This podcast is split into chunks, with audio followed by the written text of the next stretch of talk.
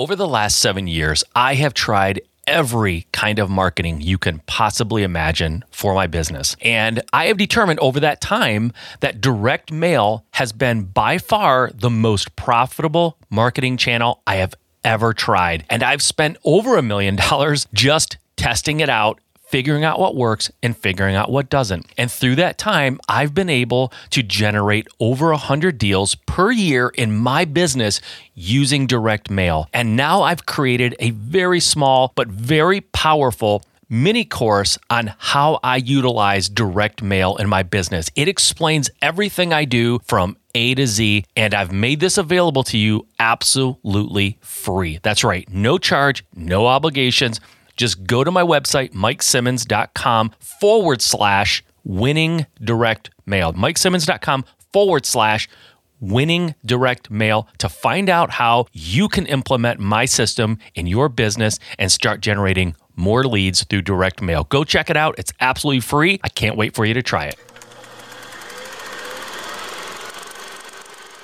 Uh, and you know the famous saying is when's the best time to buy a home it's the best time was 10 years ago and the next best time is right now. So you're listening to the Just Start Real Estate Podcast. If you're serious about your real estate investing business and need real answers, you are in the right place. And now, your host, Mike Simmons. All right, thank you for joining me on the show today. I appreciate it. I have some fun guests on the show for you.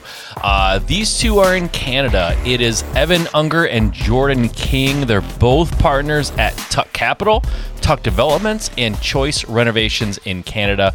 Both certified mortgage agents with multi million dollar holdings in the Canadian market. And uh, they're both passionate entrepreneurs, uh, business strategists. They're good guys, fun guys. We talked a lot about what it takes to grow and scale a business really in any economy, but even in this one, like specifically what's happening now, um, some of the components that go into that, they've been able to grow and scale their business pretty quickly. And so what they have to say I think is is vitally important and some of the concepts that we dive into are absolutely universally uh, needed when you're growing and scaling a business. And these guys are really really great, fun to talk to, good interview, tons of knowledge, just lots and lots of experience at a short amount of time. And so I'm excited to bring this one to you guys. I give you Evan and Jordan. All right, guys, Evan and Jordan, I appreciate you being here. I'm excited to have you on Just Start Real Estate. Thank you for making time and thank you for being here. It's our pleasure. Thanks for having us. this is always the fun of, of interviewing two people is everyone's being courteous and not trying to talk over anybody, so you get dead air. Um, but yeah, man, thanks, thanks, guys. I know you're very busy. Uh, I have looked into, researched you, tried to figure out. I always like to figure out who I'm talking to and try to be as educated as I can. And you guys are busy. You are dynamos. There's no doubt about it. You got a lot going on, and you've been doing a lot in a in a relatively short amount of time. And I can't wait to get into all that. And I what I really do love actually is that uh, that you're in Canada because I have folks that reach out from Canada and they have concerns and questions and challenges and and frankly sometimes it's hard for me to know exactly what to tell them or what things how how things are going and and so we're going to get into that part of it too which is really really cool. Uh, but first let's just uh, talk a little bit about who you guys are. Give some context to maybe what where you are in your in your real estate journey, how you got there, just sort of you know briefly. And I'll just um, I'll just um, decide. Evan, you yeah. go first, because otherwise we're gonna. yeah. The direction is greatly appreciated. yeah. So Jordan and I have been working together uh, for just about six years now through multiple businesses, and uh, we've been on our real estate adventure for I, I would say like three to four years, somewhere in that range, and aggressively pursuing it for the past um, two years. Okay. Nice. So, what does that look like, though? Like, what did you do before real estate? What, what's your background? Yeah, so um, in athletics, uh, managed fitness clubs and health clubs, uh, like larger executive style clubs, um, and always been in the gym, always been in sales of some sort. So love sales, uh, love the numbers game, um, very competitively driven, and so real estate gets to incorporate all those things in it into one pretty sweet package. And so it kind of nestled in there nicely. Okay, nice. And I understand if I'm reading here correctly, you have two Guinness World Records. Is that right? Yeah, yeah, I broke two Guinness World Records um, for the highest standing jump. So I uh, had the highest box jump in the world off two feet, and then also off one foot as well. Really? How high? What are we talking? Yeah, uh, sixty-four inches, five foot four. Are you joking? You you from a stand? You stand and jump five yeah, feet no, off the ground? No walk, no step. Correct. What? uh, my gosh! Did you play basketball as a kid? No, I'm no? terrible at basketball. Really? Well, it's like it's like you've got one of the components, but not the others. I guess that's funny. That's awesome. That's, that's impressive, though. Cool. So yeah, thank you. Yeah, for sure. Um, Jordan, what about you? What does your background look like? Yeah, um, I played a ton of sports growing up. Uh, I played semi-pro hockey for Mississauga for the Mississauga Chargers. Uh, it was a great experience um, entertainment background. So I was involved in like music and production, also live shows and concerts and things like that. Um, from that also stemmed a promotional modeling agency at the time. It's not active right now, but okay. um, we used to do all sorts of stuff like trade shows, um, product modeling, live events, uh, you name it. But okay. um, yeah, pr- primarily uh, entertainment and a uh, sports background. So that sounds relatively exciting and um, just fun. Is is real estate? Are is it hard to come down from the high of entertainment and concerts and venues and modeling to go into real estate, which is a little bit more buttoned up and not quite as exciting? Um, I think the excitement is still here. Uh, okay. It's just a little different, right? Yeah. Maybe visually it doesn't appear to be as exciting, but yeah. the excitement's still there. You know, the thrill of chasing the deals and the acquisitions, yeah. turning over the properties in a timeline, and organizing all the contractors in the trade. So I actually find a lot of similarities from entertainment and sports and what we're doing now with real estate. And um, I think it's just like an added benefit that uh, you know, keeps us moving and keeps us resilient. That yeah. no matter what we face or what we come that comes in front of us, uh, we just brush it off and keep moving. Nice. So tell me about where your real estate business is now. Let's give the folks some sense of what you've done over the last three or four years. So we've completed uh, over a hundred units.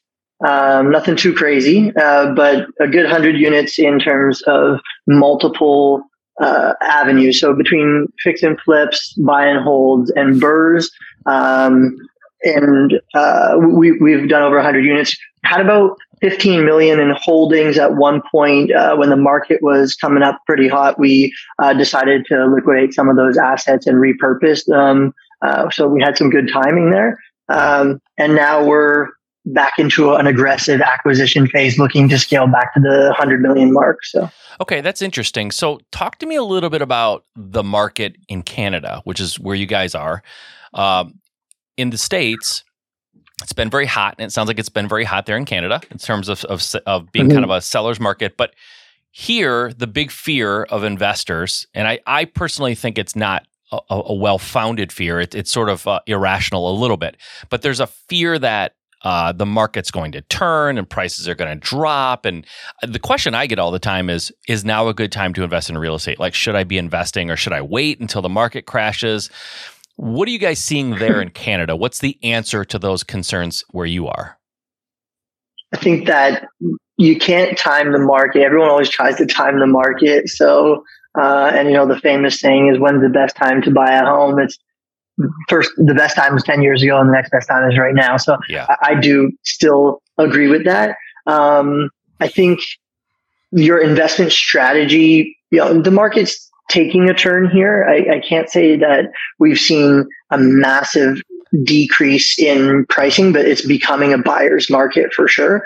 Uh, and so i think your investment strategy changes as the market changes, but I don't foresee a time at all where I would ever stop investing in real estate. I would just I would just be more flexible with my investment strategy. So for right now, Jordan and I are focusing more on cash flow properties and we're not so much diving into the fix and flips right now because of the uncertainty in the market and the pricing. So Gotcha. Gotcha. Okay. So it sounds very similar to here in the States. I mean, yeah, the market's turning a little bit. It's not quite as hot.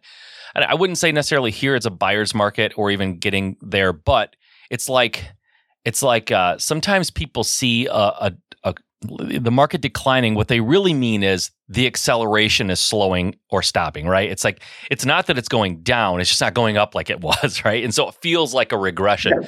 But I think here the, the, market's leveling off a little bit for sure. And you know, time on market's a little longer and that kind of stuff. Um, what do you guys anticipate? And I know you have a lot of background in mortgage and, and that kind of thing. What do you anticipate happening with the availability of capital over the next 24 to you know 36 months like what what do you what's happening with that end of it with you guys well I, I think we're noticing that capital is definitely getting tighter. Uh, a lot of lenders, especially private lenders, are really tightening their their grip on uh, certain requirements. They're not as lax as they were um, six, eight months ago when everything was just going up, up, up with no end in sight. Yeah. So now they're being more cautious. Um, I know the the LTV, the loan to value ratio, like Typically, they would do 80%, no questions asked. Now they're doing 70 or 75%. So, um, mm. t- to me, I, we're, we're noticing that lenders are definitely becoming more cautious, but they're still doing deals. They're still putting money out there in the market.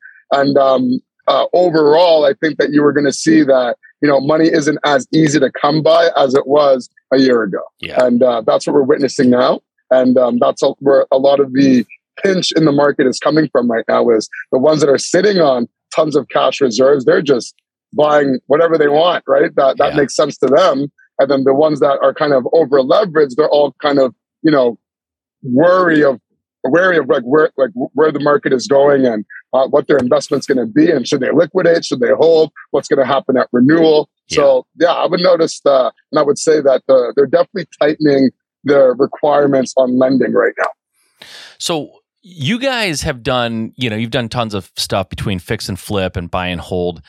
And I know you're in a buy kind of a phase now where you're trying to acquire. Are you guys uh, looking at like multifamily, single family acquisitions? Like what is your, where's your sweet spot and why?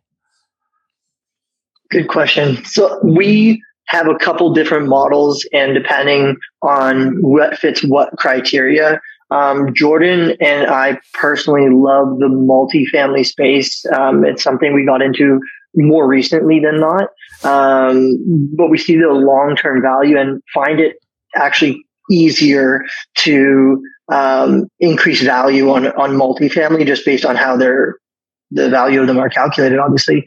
Um, but we also see a trajectory with single family home and small multifamily becoming very, very valuable in the uh, rental space. So we have two different investment models that we're working with right now, focusing in both areas. So it's kind of hard to pick one over the other. Gotcha. So how like this is a question that comes up a lot in in my in my world is I talk to Canadian investors and the number one uh, challenge that that you guys seem to face up there is the lack of information regarding homeowners, like being able to like pull lists of people, like people with equity or whatever. How do you guys Way find? Harder. Yeah, when it comes to single family specifically, how do you guys mm-hmm. find mm. opportunities? What is the, what's the mode? You have to like not not via technology as much as the states. Like uh, in the states uh, i know wholesaling is on a whole different level in the states just because of your ability to acquire information is so accessible. Um, in canada the privacy laws are extensive and hard to work around. So um, a lot of it comes from networking and really building out your credibility in the market uh, trying to advertise and market so people come to you. And then a lot of it comes from building out your network of acquisition, like for your acquisition teams, basically bird dogs, wholesalers, etc., who are then going out and doing door knocking or driving for dollars. Okay. And, uh, the more in person uh, the more in-person techniques. Yeah, so it sounds like it's a lot more of a manual process, but that's interesting. The one thing that I think we don't do here in the states, and maybe it's because we don't have to or maybe we're missing an opportunity, but there's not nearly as much branding is what I'm hearing you guys talking about where you're trying to make yourself a known commodity in in the community so people are coming to you. I do think we get a little i don't even know if it's fair to say lazy. That's not ter- technically true. If there is a quicker and easier way then most people will gravitate toward it. But we don't do a lot of branding here. We don't put a lot of emphasis on that because we can just pull a list of people who are you know have equity or people who are behind on their mortgage. Like we could just pull these lists mm-hmm. and, and talk directly to them uh, but that always seems like the question I get from uh, Canadian students of mine is how do I find deals? And it is it's just different. It's just more manual and it's just a lot more work that goes into it. But the difference though is here in the states we can yeah sure we can pull a list of people who have equity. It's great but so can everybody, right? And so people end up mm-hmm. with a stack of cards that they pull a list. Anyone can do it for pennies. And then, so the competition is probably on a different level because the access is on a different level, right? If, if anyone can figure out how much equity you have, then anyone can send you a card, and they do. So um, I, I do think there's pros and cons, right? But it's just a more manual process, it sounds like, where you are. Yeah, I'll let Jordan touch on the branding side of things. That's more his department for uh, our businesses, but I can definitely assure you that it, here it, it, makes a huge impact. I mean, people approach us based on our branding, and even with our once it's tur- once our properties are turned over for anything that we're holding, you know, our long term vision is being known as a brand for tenants that want they that oh that's a that's a Tuk property we we want that one we know the quality it's going to be so yeah. I'll let Jordan talk a bit on the branding though. Yeah, absolutely. Like a, a couple major points. Uh, we don't cut corners in our renovations, um, especially properties that we know we're going to be holding for a long time. Uh, some investors and some landlords will come in and they want to put very, very little into it. For us, it's kind of the opposite. We want to take everything down, make sure our electrical is up to date, our plumbing. So once we have completed the renovations and put new tenants in, we're not reverting back and opening up walls, which to us has been, yeah. uh, we, we've known to be a, a big headache. Yeah. But um, that's definitely helping um, our branding and sense of just you know how we operate. Uh, uh, we always pay our contractors. Uh, and a lot of developers out there like they they're the last guys that get paid. we don't do that. We pay everybody. Um, realtors that we work with or wholesalers, we always make sure that they're getting their incentive fees. And we've kind of created that brand where wholesalers know and realtors know, hey, if you got a property and it fits these guys' criteria, they're going to buy it. It's not a yeah. matter of if or we have to wait and see if we're approved. No, if we like the property, we're going to close on that property. So once yeah. that starts getting out there, the, the pipeline just continues to, to grow. But I think, um, you know, the fact that it is manual in Canada has actually been an advantage to us because, you know, people, uh, it's not like it's just like a, a data room or something where you could pull that same information where everyone can do. Yeah. If you aren't putting in the groundwork that we're doing, it's going to be very difficult to get the deal flow that we have. So, yeah, um, yeah, for sure, and how we operate, but more importantly, our branding and just letting people know that you know we're not here to play games and we mean business. Yeah, it's funny. I mean, it's sad, but it's funny in a way. It's ironic. It's it's depressing that the brand that you guys are creating is that you do quality work you do what you say you're going to do. You show up and close on time. You make sure people get paid on time. Like these feel like qualities that would be a given, but it's not. And, and I'm with nope. you on this. Like I've been in this industry since 08 and it's far more rare to find somebody with those qualities than the opposite, right? I was getting a ride in an Uber from an airport like last week, literally, and the guy driving was had a painting company and he wanted to start doing general contracting and he's like you know you've done a lot of real estate do you have any advice for me and the advice I gave him was basically what you just said. Create a brand where you are known as the contractor that shows up on time, that honors yes. his quotes, that gets it done in the time frame that you commit to, and you know, just like be honest, do what you say you're going to do, and and and be there.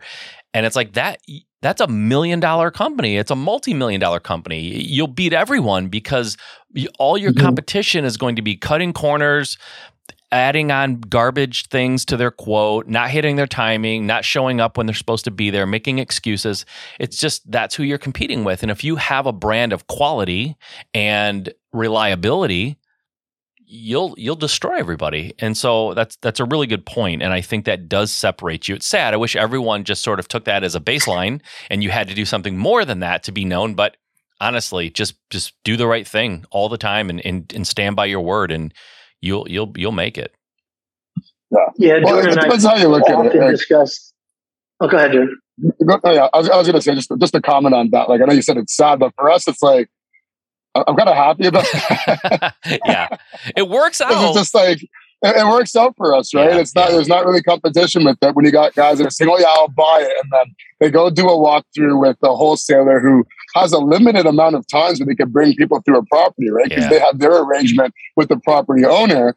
And then that wholesaler kind of leaves and says, okay, well, I'm going to turn around and sell this to somebody else. Or you see that same property now on a Facebook page. And then the wholesaler comes back to us and says, you know what? Oh, shoot. Like, we should have talked to you guys and stuck with you guys because uh, we know you guys are the end buyers, right? So um, yeah. I don't dwell on it. Uh, it's been yeah. an advantage of ours, and I would say, uh, yeah, guys, keep messing up.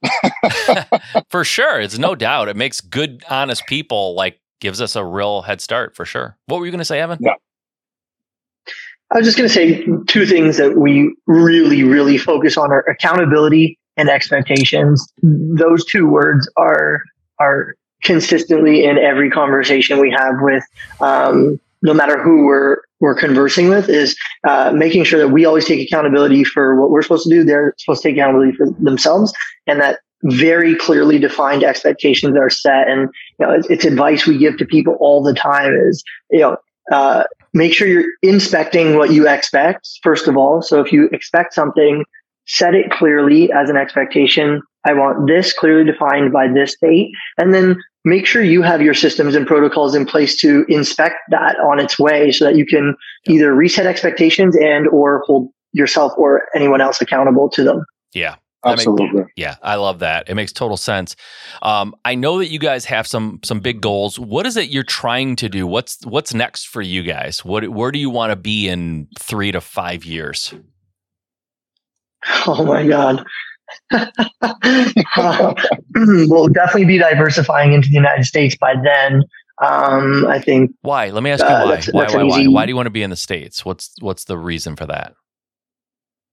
I just want to take over more more areas and more geographical so locations. So it's, it's more of a Alex uh, the Alex the Great kind of a conqueror uh, yeah. mentality. I got you. Okay, that's cool we play Monopoly. We're having some fun. You know, want to want to go to the boardwalk. So, yeah. um, different different area for sure. Uh, lending works way differently in the states. Um, way more access to capital uh, in the states. Looser lending restrictions. Um, the landlord versus you know the tenant laws in Ontario, Canada. I'm not I'm not sure how familiar you are with them, but it, they're fully in favor of the tenant.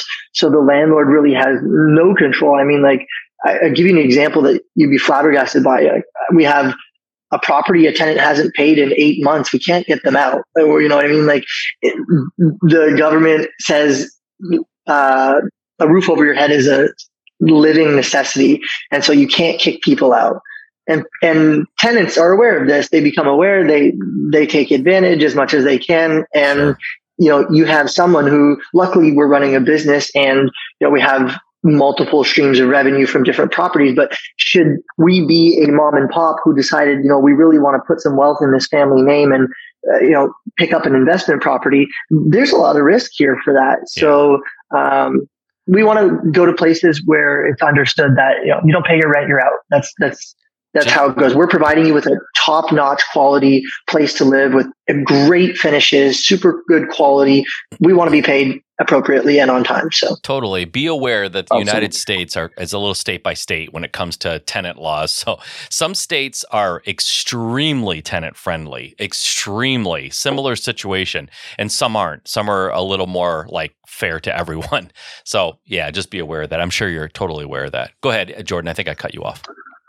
No, no, no. Uh, I, I, was going to say um, it's exactly that. Uh, um, especially when it comes to the quality of work we do, uh, we want that reciprocated, right? We're not we're not just you know throwing tenants in places that are infested with bed bugs and cockroaches and things like that. No, we are putting in you know brand new flooring, brand new electrical, uh, brand new drywall, uh, you know uh, stone countertops and not laminate beautiful new kitchens, um, brand new appliances. So for that, you know, we want to be, you know, paid the market rent. That that's for sure. Yeah. Now, that being said, we are guys with hearts, right? So there, there's been cases where people have actually been in a pickle where we'll make an arrangement with them. Okay, you know what? Let's set up a payment plan, or maybe you can do some stuff around the property to knock off some of that rent.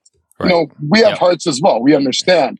But I think what I've been speaking of is, you know, the people that uh, they know exactly what they're doing. Yeah. Um, yeah. We had a, a, a tenant that you know they paid first and last. They paid their utility bills in their name every single month and didn't pay one month of rent after first and last, right? And that's where we kind of get okay. This is now you're taking advantage of the system, yeah. and more importantly, you're giving renters a bad rep. You know, people that actually need to rent and are great paying tenants and take care of the property, they're now getting grilled because of it's unfortunate because of other tenants that just don't care and they're seeing it as a loophole. So yep. um, that's yep. definitely a bit of a frustration, but it does come with part of investing, especially in Ontario, Canada.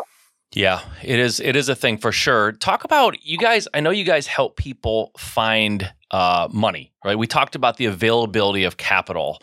What are you guys doing in that area in Canada? What What are you What are you doing for folks in that way? In that way, I think it all depends on what you're looking for, right? Um, Evan and myself have brokered multi-million dollar deals for clients that are looking for, you know, an influx of capital.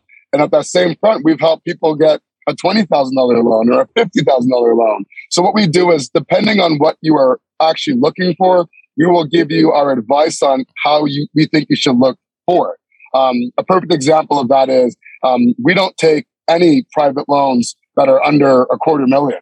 Uh, and the main reason for that is the fees are just so expensive. So um, what we do is we try and get that money in house from friends and family or people that are just looking to earn money as opposed, especially with high interest right now. Um, sorry, high inflation. Yeah. People are looking to offset that, right? So yeah. instead of going to a private lender and a, a registered loan on the property when you're paying out lawyer fees and broker fees and all that, you know, we'll go to a friend and say, hey, you want to earn 10% on your money with a 1% finder's fee or whatever it may be. And nine times out of 10, the answer is yes. Yeah. Yeah, it's kind of a no brainer. In this world that we're in now, I mean, at least in the States, the stock market's terrible, right? People are losing money there. Crypto is just hurting everyone in general around the world, right? Yeah. So crypto's not not been awesome. So it's a great time to raise money, no doubt about it. And uh, and again, that's something where, you know, when I started in 2008, one of the big talking points and things that I always heard was I need to find money. I need lending. I need I need, you know, I need capital. And then fast forward 2022, I'm hearing the same thing and I've heard it every single year in between. That's never something that goes away. I've never been at a time in real estate where everyone said I'm all set with capital. Like you always you always need more or cheaper. So uh, I think that's something solid to help people with for sure. I think it, t- it tends to be a, a, game stopper for some people. They don't know what to do. They don't know how to find it or how to get it. So if people do want to reach out to you guys and and learn more and talk to you about raising capital specifically in Canada, um, how can they do that? So they can reach us via email or on our website. So via email would be Evan E V A N at Tuk Capital. It's T U K and the word capital C A P I T A L dot com or Jordan at Tuk Capital, or you're welcome to go to uh, tukcapital.com. Got it. And all that will be in the show notes, guys. So you can go check that out if you don't have an ability to write that down or you forgot already. We'll, we'll have it there for you. Anything else you guys want to talk about? Any last parting words? Anything you want to leave the folks with? I would I, say. I think it's just. Yeah, go ahead, Jordan. sorry, sorry, I was cut you off. yeah, uh, Mike, you're supposed to pick one of us. uh, I know. I'm sorry. Uh, here we go, Jordan. Please.